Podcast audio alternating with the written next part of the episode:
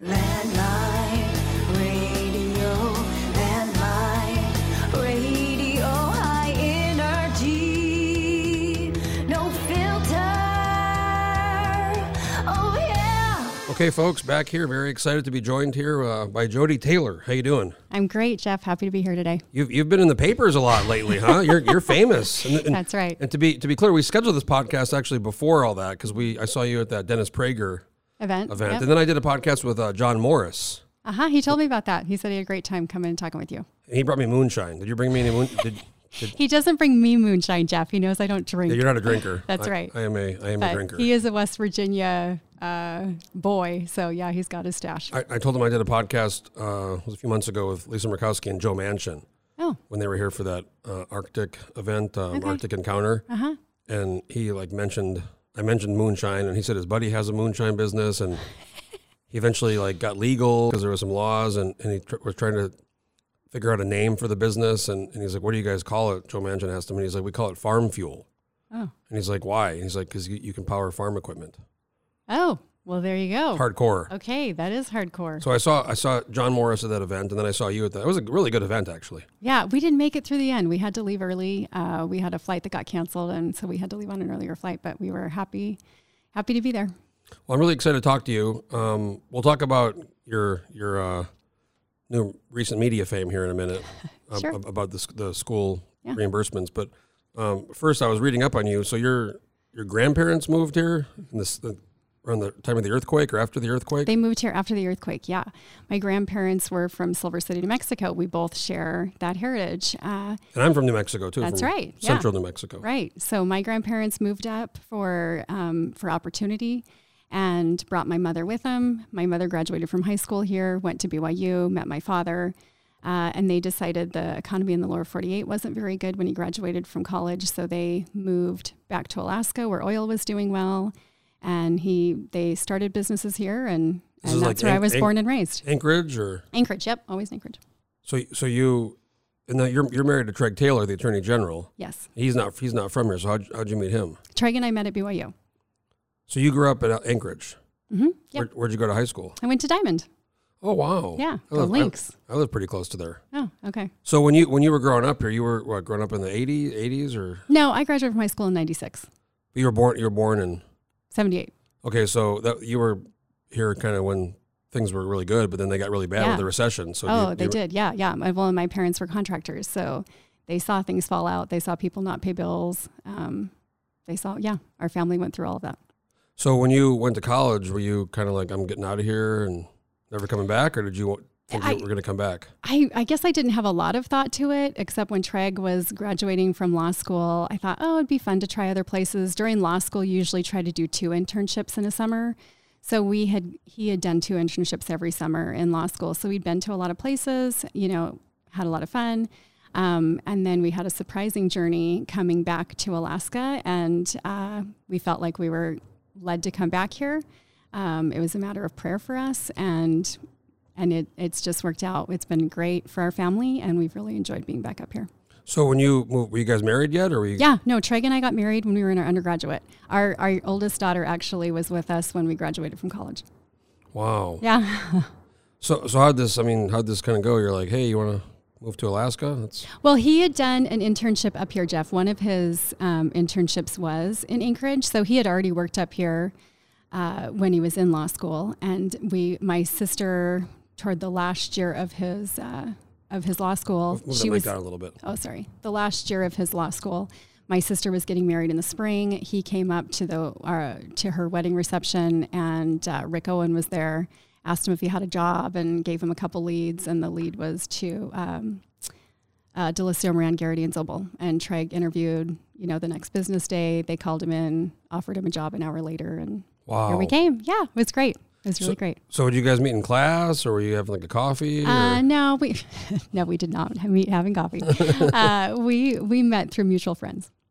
So so now he's the attorney general. I mean, did you ever kind of see that? That's a No, that's a big one. I mean, no, I did not see that. No, my family's private sector. I did not see involvement like this happening. But this has been Treg's favorite job. He loves um, that he feels like he can help Alaskans, and uh, so this has you know been a great fit for him. And he, he kind of came, his name first, I heard first heard his name when he ran for the assembly back in, I guess that was 2016 maybe? Yeah, I can't remember long- what year it was, It was a long yeah. time ago. hmm Yep. So, so and I also know you're on the you're the the board chair of the Uh-huh. policy forum. Yes. So talk a little bit about that. I mean, they they're- come up quite a bit. And Yeah, I know no, Bethany happy to. Marcum and Yeah. Yeah. Bethany Marcum approached me a couple years ago when she was um, coming on to uh, kind of reset the Alaska Policy Forum. And uh, so I came on to help. And, um, and so, for those who may not know, the Alaska Policy Forum works to help provide freedom to all Alaskans in the public policy sphere. So, uh, and most of the effort is focused towards our, our the people that write policy, so the executive, the and our legislative bodies. So that's the space that it's mostly been involved in so far. Um, and currently, we have an effort to help educate Alaskans, which is why I'm here uh, to talk about what Alaskan families can do for their students um, and their options that are available to them right now. Um, yeah, we'll talk about that in a, in a second. The one thing the Policy Forum has been doing for a long time, which I think is really good, and I have this political report. It's like a subscription business, and we do something similar Oh. for our subscribers. But they publish the salaries of all the Oh, uh, yes. public employees. Yes, a lot of government transparency. Sure. and, and you know, some, people know. and people always hate that. And th- there's a few outliers, you know, that, that are really like super overtime or whatever. Yes. And but sometimes when they come out, everybody has some. A lot of people don't like it, but I think it's great because I mean this is public money and people deserve Mm-hmm. People to know see. Yeah. how much how much folks are making. Mhm. And some of them make. There's a couple outliers who are doing who are doing pretty who are doing pretty good. Yeah. Yeah. So so let, I mean let's talk about this. Um, and we scheduled this before this article came out, but um, it's it's about some reimbursement of of of public public dollars for is it, I guess private private school. Hmm And this first article came out in this new publication, and then the, I think the ADN did a follow up, and it's kind of all over the place. So talk about what this is about, and Sure. and, I- and I got to say too, since this article came out, I've had a lot of people contact me, friends of mine, some very very conservative friends, and some very very progressive friends. I mean, like very woke, hmm who have done exactly what you're talking about. hmm And they said, "What what's going on? Like this is I've been doing this for years." Some of them Yeah. told me. Yeah. So talk about what happened and what's you know what, Sure. what this is. I thank you for saying that because I think that's totally true. Um, and what I'd love to share with all of your listeners on the podcast is that Alaska has 127, almost 100, well, if you round up, 128,000 students. Um, and about 20% of those students are using what's called the correspondence program. And a lot of people colloquially call it the homeschool program. And what that means, I think most people in their mind envision homeschool as, you know, mom and dad buy books and they're teaching children out of a book and they're grading it, you know, they're overseeing all of their education. What I think most people may not realize is that um, what that program can do and does do and has done for, you know, these 25,000 students that are currently using it is that you can use it to purchase a class that's all inclusive. It's a teacher, it's a grade, it's all the curriculum. A child can sign on and do it. You can do that for, you know, high school students. Let's say your your high school student was interested in being a plumber. Great. They can start that profession, start their learning and their trade while they were in high school. Or if they wanted to be a private pilot, right? So they could become a commercial pilot, which we're seeing with Alaska Airlines how much they were paid. That's a good career to get into And also, there's And- a massive shortage right now. and there's a country. I mean, shortage, right? so there's an opportunity shortage. for kids that are interested in that to use the correspondence program um, monies to go uh, sign up for classes, and then the and and the, the crux of this is that the parents access that money. They pay for they pay for the classes themselves, and then they get reimbursed. So it's not a direct benefit to the school uh, or the the the provider of whoever's providing the good or service um, that you're getting. The parent is paying for it, and then the parent is reimbursed through the correspondence school program So, so you wrote you wrote an op-ed a few months back about this, in May. hmm and I never. Oh, okay. So re- Yeah. recently, so I, I never really never. I don't have any kids, so you know I have a lot of friends with kids, so I hear Right. I hear about kid things. But Yeah. um, this article comes out, and I mean, when you read it, it's like, oh my God, there's this big corruption with the attorney general. I mean, the, the way it was kind of written, right? Right. I think And- it was made uh, definitely written to be clickbait. And so he he ha- he's recused himself, or he had recused himself? He himself. already had. There wasn't an issue. As soon as I put my article out, Treg had recused himself. so did some did, did somebody? Com- I mean, how, did somebody complain or no? No, no, he had recused himself on his own. And then um, a couple weeks later, someone wrote an article, and again, I think it was just clickbait. They didn't um, check or ask if that had happened, and just kind of wrote a headline out that he hadn't. But was there? I mean, was there a more recent like investigation? Because some of the people have contacted me, so they've been doing this for years. Oh yeah, no, no, no. Like, this program, like so this Montessori schools, Yes. uh, s- a, a sports thing. Yes, different- absolutely. So let me just provide the, your listeners what people have done with it. Um, you're exactly right. You can use it at a private school to get classes, right? So let's eh, let, let's use your example of the Montessori school.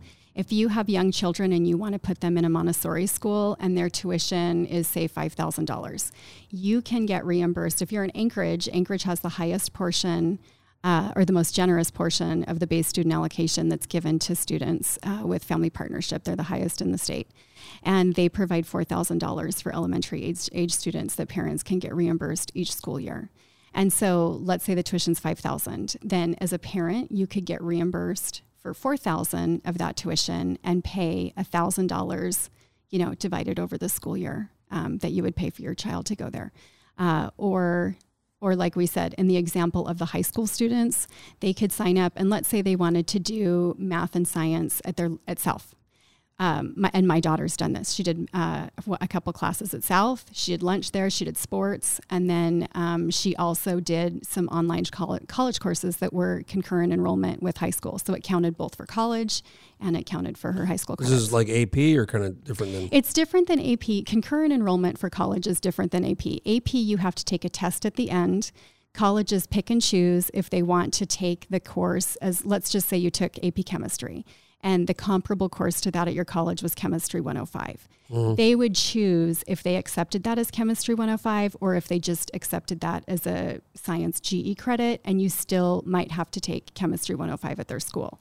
So concurrent enrollment allows you to go around all of that and and directly be taking Yeah, classes. because when I was in high school, I remember there was some some kids who did concurrent enrollment. Yeah. And, and mm-hmm. some, some and there's a lot. I mean, it's just grown so much with um, with what is available on the internet and teaching tools that people can Mhm. use um, if if your children if your child likes to learn that It's way. funny you mentioned AP chemistry because I took AP chemistry, and I did. I, did, I got like a. I mean, I did horrible. I was not, not into math or science. I got like a one or two, whatever. I, but I took. A, I took AP history, AP English, AP US history, AP European history, and I got like fours and fives Okay. on all those. So when I went to when I transferred here to UA with a wooey Uh huh. Um, I had had all these AP classes that I took in high school, and I got That like counted. I think I got twelve or fifteen credits or something. It was actually pretty good Oh, that's good. because you know you, you you know that's a semester basically. Yeah, yeah. And so my daughter doing it, I, I wish we had known about it more. We found out during COVID. I think probably all parents found out a lot during COVID. Um,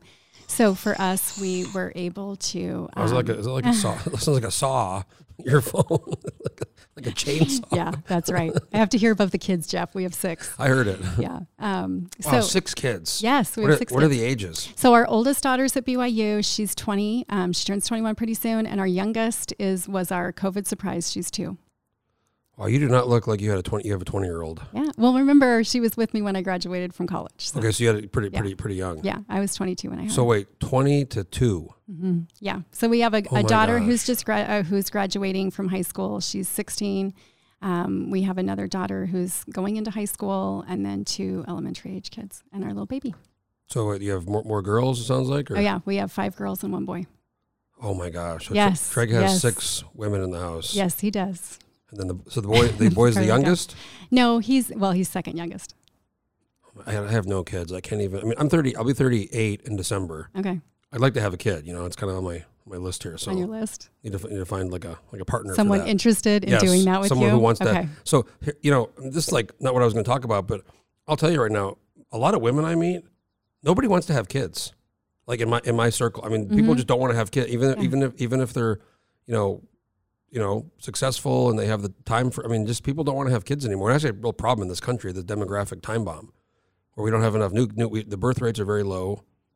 We're not bringing in you know many immigrants, Yeah. and you know it's really a problem. You know, for, Well, for- I can say for myself, I would, I was surprised um, at how many at at my enjoyment of being a mother. I can I can just say that I come from a family of six, so I was very used to that. I thought it was really fun. When we had our oldest daughter, I thought, oh, this is probably good. You know, this was a lot more than I signed up for. But it is hands down, Jeff, been the most enjoyable thing I've ever done. We've had, in addition to our six children, we've had my cousin's two babies live with us uh, for about two years, and Treg's older niece, niece and nephews come live with us. And uh, It's like a full house. it it has honestly been the most rewarding thing we've ever done. I mean, hands down, if you ask me what would have been the best thing I worked on, it would be helping kids develop and become who they're supposed to be. Why do you think so many younger women just don't want to have kids anymore? I don't know what they're. I mean, I'm probably they thought like I did when I initially had my first daughter. On oh my gosh, it's hard.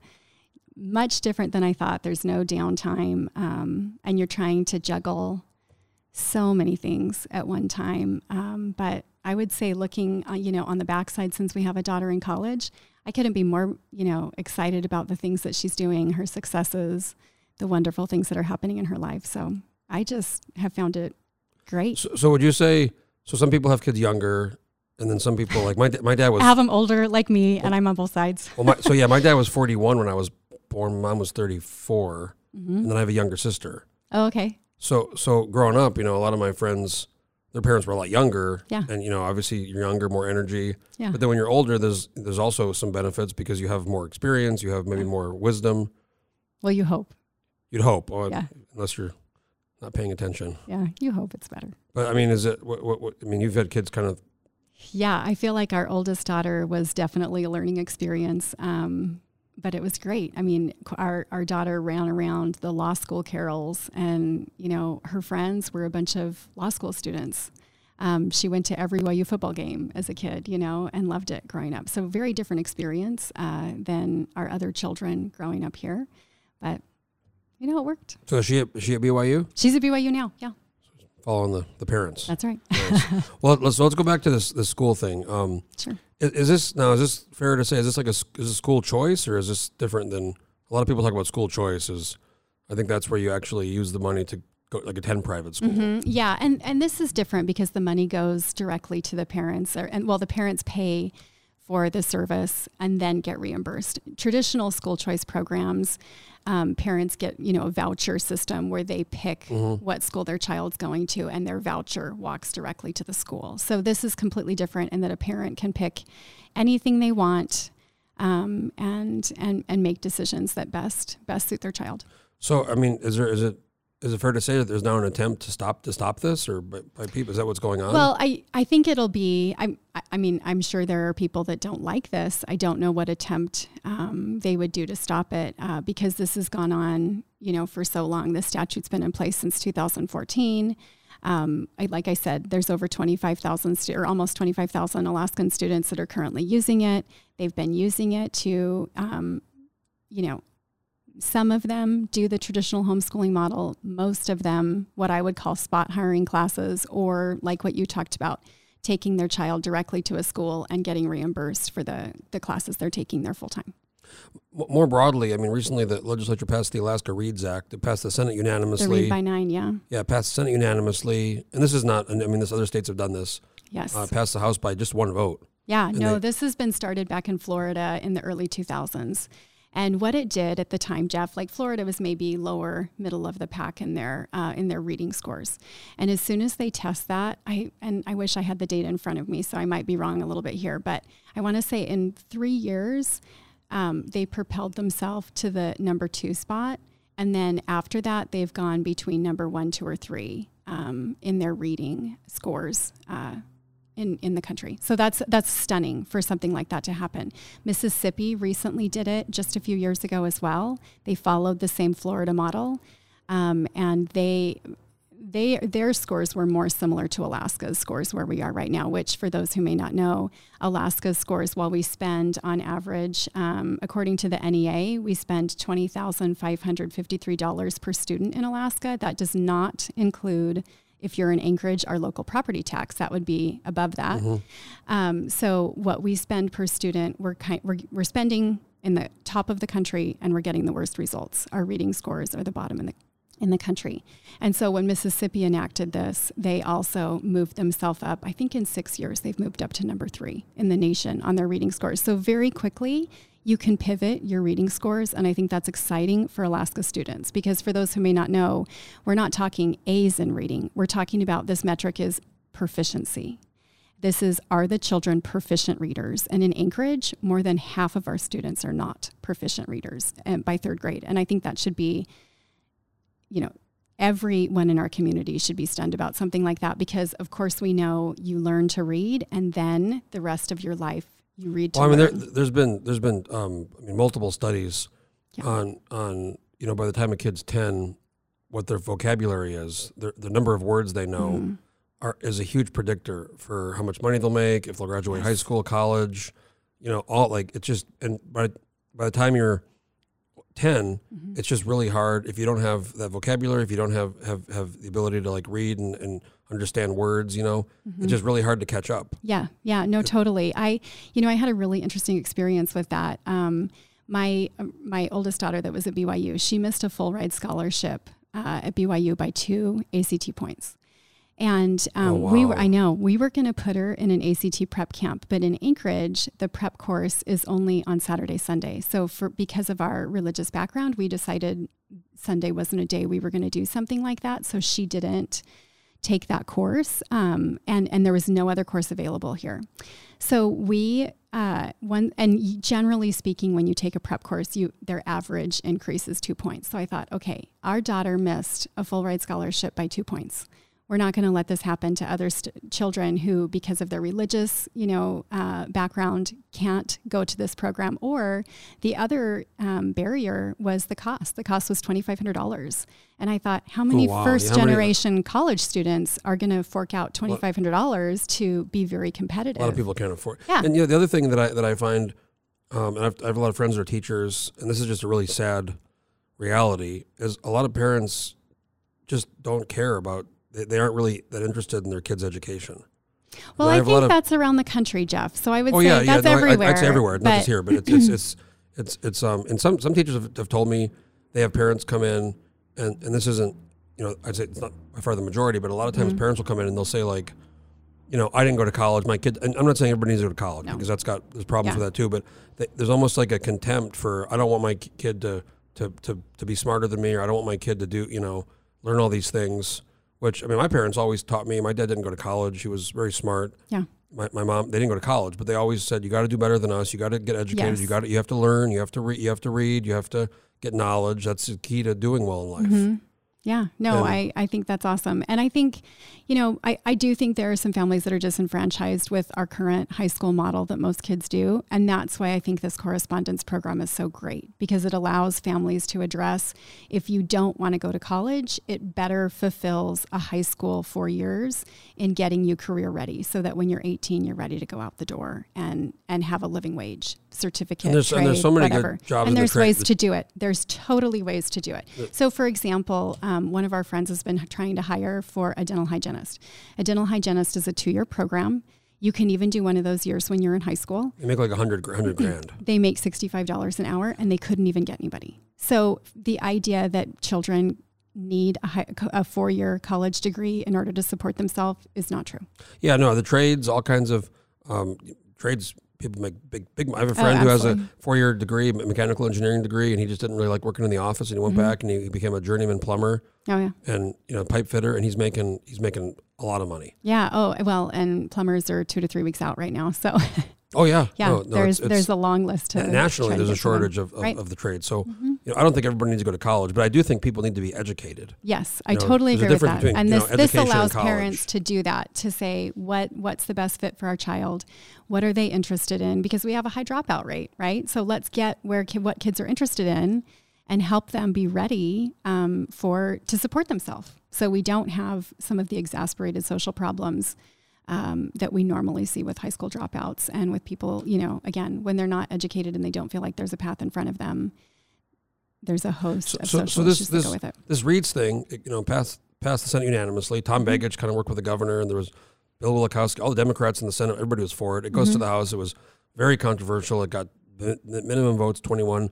Why do you think some of the Dem- there was mostly Democrats and Bryce Edgmon, independent, Tiffany Zulkosky, and then Zach Field. I mean, they were adamantly. I mean, you, the, the way they talked about it, you think it was, um, you think it was some kind of horrible, horrible thing. Why do you think so many? Some of those people were so against it. Yeah, because we're la- we're last, right? Alaska's yeah, last. we're last in the reading test scores. Um, so I I don't know what their what their reasons are. I know that this does hold um, people accountable for what's happening in the school, so perhaps that made them nervous. I I, I can't I can't say what I mean- what it would have been for them. But part of the the Florida model was that there was accountability um, on on the first three years of uh, of kids being at school, and they had to learn to read by those. And if they didn't learn to read, then you know there was there was a consequence for that. The kid had to get held back because they had to learn to read. You couldn't keep advancing a kid that can't read, right? What, what do you think is going on in, in this society where I mean now there, there are a lot of these colleges aren't doing tests anymore.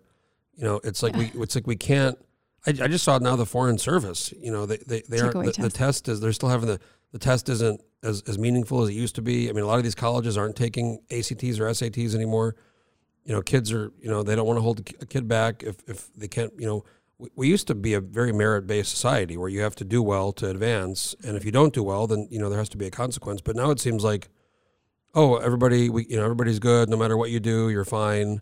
But that's not reality. You know, that's not how the world works. But this seems to be a trend. Yeah, I, I don't understand that either, Jeff. I feel like um, the one the one metric that Bob Griffin shared with me that you can tell on how success how effective a teacher will be is what their ACT or SAT score was. It didn't matter when when you compared um, if they had a PhD. It didn't matter if you compared. Um, some of their uh, oh I, I wish bob was here to talk with us about it but several other metrics didn't matter on on how a teacher was prepared but their act score or sat score was the one thing that predicted if you had a high score you would be an effective teacher So, so with this Reads bill, what, what's you said Florida, Mississippi? It took within a couple of years. Yeah, they- it's they- a couple years. So I would anticipate we'll see that in Alaska.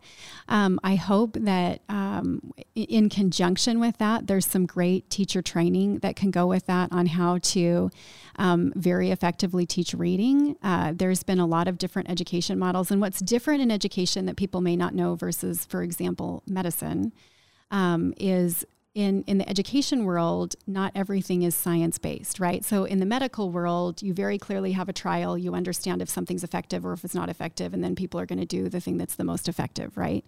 In the education world, that has not always been the case, and so um, and and for example, our UAA lost their teaching accreditation. So we have a lot of teachers who, through no fault of their own, were taught and put through a program to learn to teach in in in a program that lost their accreditation right so we have we have teachers that need more skills provided to them um, so that they can understand how to effectively teach reading and i would say that has to go with increasing um, our, our student outcomes these teachers have to have the tools on what's effective models let's put those in the classroom and and help teachers My, my, my neighbor was a teacher for 13 years. He just I just saw him. He quit because he was just he said he was so burnt out the, with COVID and the online and then Yes. back in class and there was there was he had I think f- almost 40 kids and and in an elementary class uh, middle school oh, okay and you know he he had, he had kind of asked for some help and some and they just wouldn't. He just said I, I can't do it anymore and he quit. And he's a really great guy. I mean I'm Yeah. sure he's a great teacher.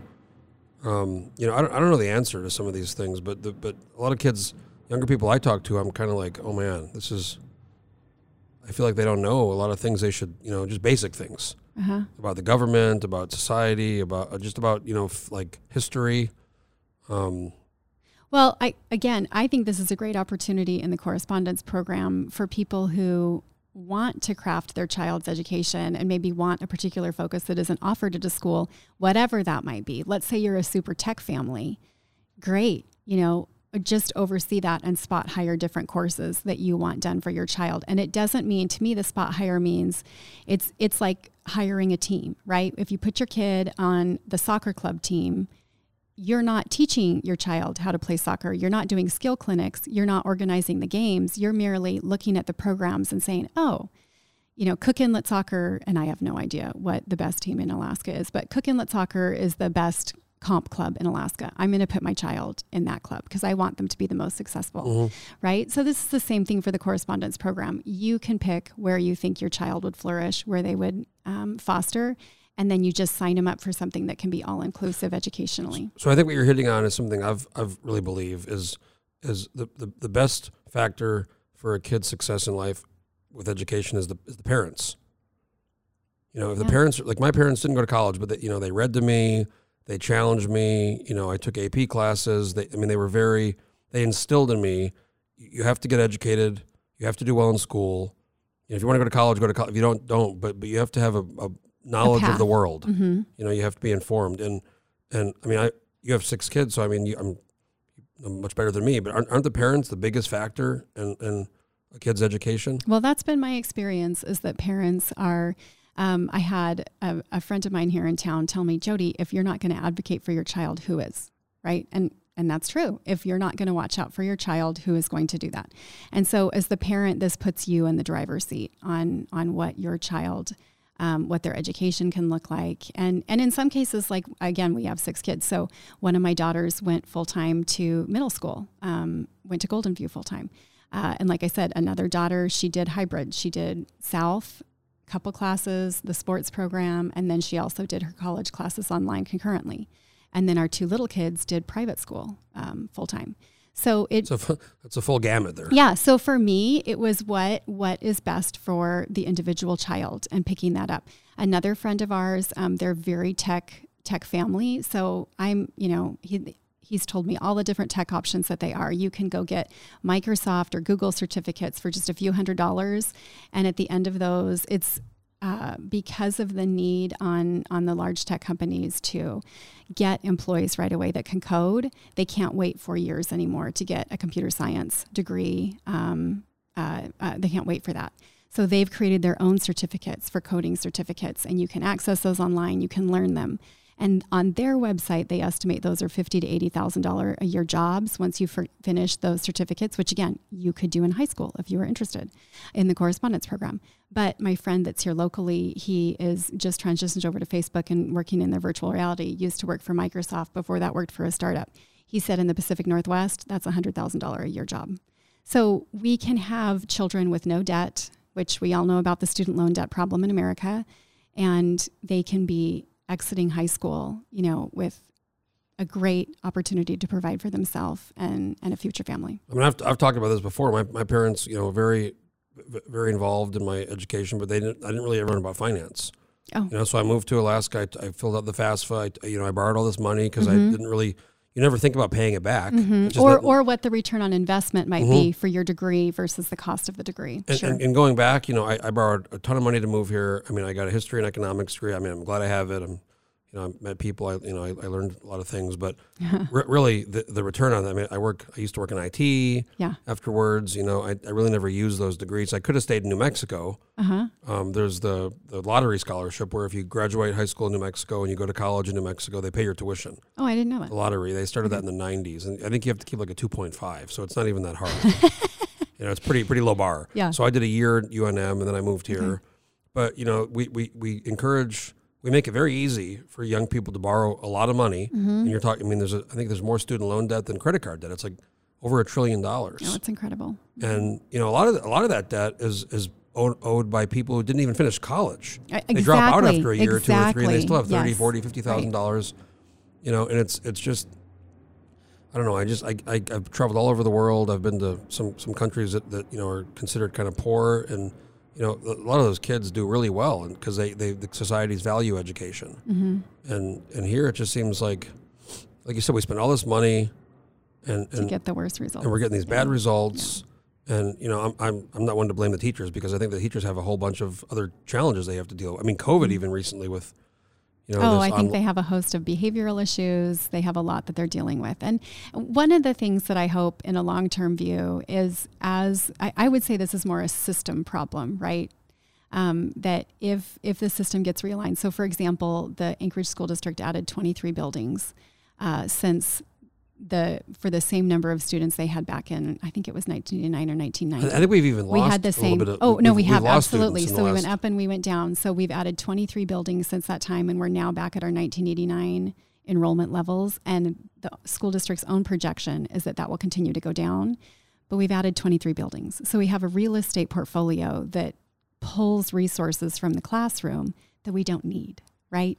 School operated in 1989 and 1990. It was good it can operate in the same number of buildings again because we have the same Mhm. number of students. And we just need to, I think, be more wise stewards of getting those dollars into the classroom, which to me means, I mean, just doing the math on some of those. Um, we could give we can go back and give like top of country teacher salaries, which attracts, you know, teachers that want to stay, teachers that are high quality. All of the good things that we want for our education mean, I've- system can I've- happen if we are very, you know, lasered focused on those education dollars going to the classroom, not a real estate portfolio. Yeah, no, I've, I've said for a long time this society needs to pay teachers more money. I mean, that's probably one of the biggest problems is Mm-hmm. teachers starting sal- salaries very low and Well, in Alaska used to be higher, right? Anchorage used to be, Anchorage specifically used to be much higher and more competitive nationally, and we attracted people nationally. But right now we're not, and and I feel like if they'll, if you know, hopefully they'll come, the new superintendent will come in and help fine tune some of that, and um, and really drill down and make a difference because there is a, a big opportunity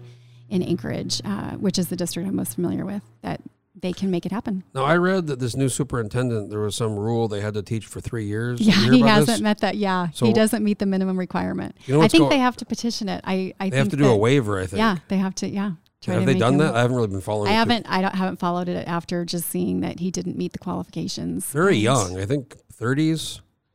Very very young guy. Yeah, they'll so, have to. I mean, I'm sure he would get a waiver because they've already hired him, and Deena Bishop's already tendered her resignation. So I think somebody might have checked that do? out. You know, but in the, in the well, that's their own process. Yeah. So, so, so I want to talk a little bit about kind of a you know related but different topic, the school choice, and that's a very divided. You know, some people are very for it, some people are very against it. But but this is kind of the. And I think Dunleavy, when he was senator, he introduced a bill for that. Yeah. And, And- and well, like- like, like this one is from 2014, and it was sponsored by then Senator Dunleavy. But there was another bill. I think he tried to do the vow, and people like lost it. You know, Oh, they just oh. lost their minds over that. But you know, I've talked to people. It's interesting. Um, typi- I think typically, generally, Republicans, you'd say conservatives are for it, and Democrats or liberals are against it. But I've also talked to some liberals or progressive friends of mine who are for it because because they think in some of these really challenged areas in the country, the kids really don't have a shot, and they want to be able to give the kids the ability to, you know, the parents the ability to. There was a Malcolm Gladwell was that tipping point? What book was that? There was this program they started in in um, New York. Knowledge, I think it's called KIPP, knowledge, Mm-hmm. And but but they so this year round schooling um, versus the the summer break. What they found was the, the kids whose parents aren't really involved and, and don't put them in summer camp and keep them educated and keep them reading when they're young. When those kids go back to school, they they they do. Um, they're behind. Yeah, by- they have a by- learning by loss three over the months, summer. You know, Yep. and compared to the kids who's you know maybe they're doing summer camp and they're and they're staying kind of you know they're reading and they're staying um, up on their education. And they started this program in New York, and it was basically they took these these kind of kids in these really challenged areas, really the inner city, and they put them in this highly kind of ten hours a day, you know, six five days a week, year round. And the only requirement was the parents had to make sure the kids showed up, you know. Okay. And and what what happened was what they found was these these kids just did amazing. Mm-hmm. I mean, they were going to like Ivy League schools Mm-hmm. be- because they had this opportunity to go to this. It was a private thing, and you know, all the requirement was was parents had to make sure they were they were showing up, and it was super intense. You know, like ten hour year round, and so you know, I've had some very democratic progressive friends of mine who, who would you think would be totally against this idea of the voucher, but they're actually for it because of this reason. So I guess I'd like to get your thoughts on the. Well, I, I can only share with you the polling, Jeff. The polling shows um, that minority families favor school choice the highest. They want opportunities for their children, um, and they they rank the highest in polling on families that vote for and care about education Mhm. opportunities. Um, I, and and since COVID, that's grown. That's grown substantially since COVID. People's care about education choice and opportunities for their um, for parents to more directly oversee their child's education. So certainly the data bears out on on what you're saying. I mean, I, also really value public education. I think it's important to have a Oh, I, public. I think it's the the hallmark of an, of America, right? That we provide education to anyone, I, th- I think the everyone. I think what happens is some people think if you do if you do that private thing, the voucher, then you, you can you know they think they worry you're going to take away or hurt the public system. But So in the case for Alaska, it actually saves um, saves resources. So, for example, um, the correspondence program is solely funded by the base student allocation, which is five thousand nine hundred dollars, and it's some metric of that depending on the district. But again, the NEA's data is that twenty thousand five hundred fifty three dollars are spent spent per student in Alaska, versus if you do a correspondence program the most Alaska is going to spend is the five thousand nine hundred thirty dollars. So last thing I'll ask you is, uh, since these articles have come out, I mean, you've written before, you've you've written op-eds, so you know people know you a little bit. And I mean, obviously your husband's very well known, um, but now it's like you, you're like front and center the last about, about a week. What's that been like? I mean, have you been getting a lot of texts and calls and? Well, I don't know about front and center, but um, I mean, you've been, you know, in the but ADN I'm and- happy. Yeah, I'm, what what really makes me happy, Jeff, is that this just provides more parents the information about the opportunity for their children.